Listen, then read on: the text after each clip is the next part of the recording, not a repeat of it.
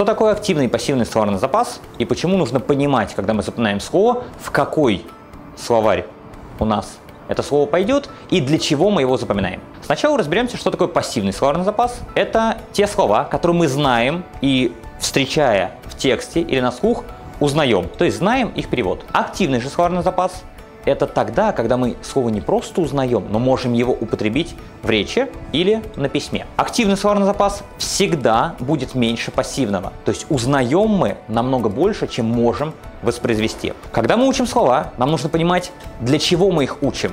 И если каждый раз, запоминая слово, вы будете понимать, оно идет в пассивный или в активный словарный запас, точнее, в какой словарный запас вы хотели бы, чтобы оно пошло, вам будет намного легче. Многие учат слова, думая, что все эти слова вы будете употреблять. На самом деле это не так. Например, чтобы сказать «хорошо», можно использовать одно слово. Но когда мы общаемся или читаем литературу, много синонимов слова «хорошо», «прекрасно», «великолепно», «замечательно», которые, может быть, мы ни разу не употребим в своей речи, но если мы их не знаем, мы будем также хорошо общаться, то есть доносить свою мысль. Не так, может быть, красиво, как мы хотим, но это уже более высокий уровень владения языком.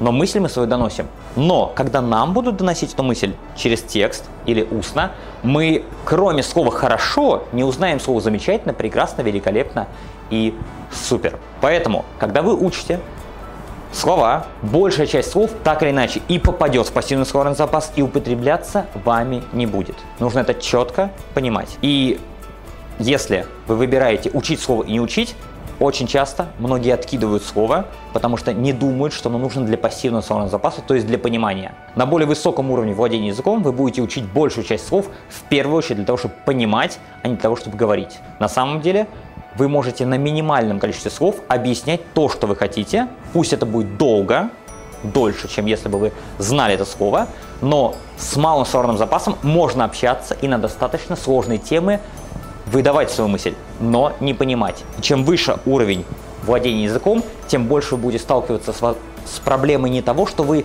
не знаете слова, потому что вы его сможете легко объяснить, а с тем, что вы не понимаете слова, и, исходя из этого, не можете понять, о чем говорят, сформировать свой ответ и уже его преподнести. Поэтому мы с вами знаем, что пассивный словарный запас всегда больше активного, и из пассивного можно перейти в активный только одним способом – практическим употреблением. Это идет либо в разговорной практике, либо через инструмент паттерны, который мы используем в нашей компании для формирования разговорного навыка и в том числе для вывода слов в активный словарный запас. Потому что пока слово в нужном контексте, слово же может быть многозначным, не будет несколько раз употреблено активно, оно не выйдет в, словарный, в активный словарный запас.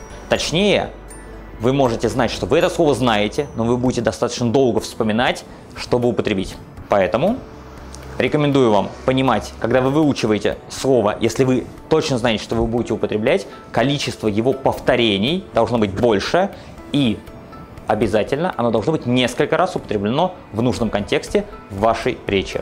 Будь то через упражнения, такие как паттерны, либо через живую речь. Неупотребленное слово, выученное, всегда застревает в пассивном словарном запасе, каким бы способом выучено оно не было. Но если способ правильный, то меньшее количество повторений позволит вам вывести его в активный словарный запас. Подробнее о том, как правильно набирать иностранные слова для разных задач из разных источников, чтобы не учить ненужные слова, при этом учить нужные слова, чтобы они сразу попадали либо в пассивный, либо после этого очень быстро переходили в активный словарный запас. Обо всем этом есть специальные видеоуроки, которые предлагаю вам посмотреть.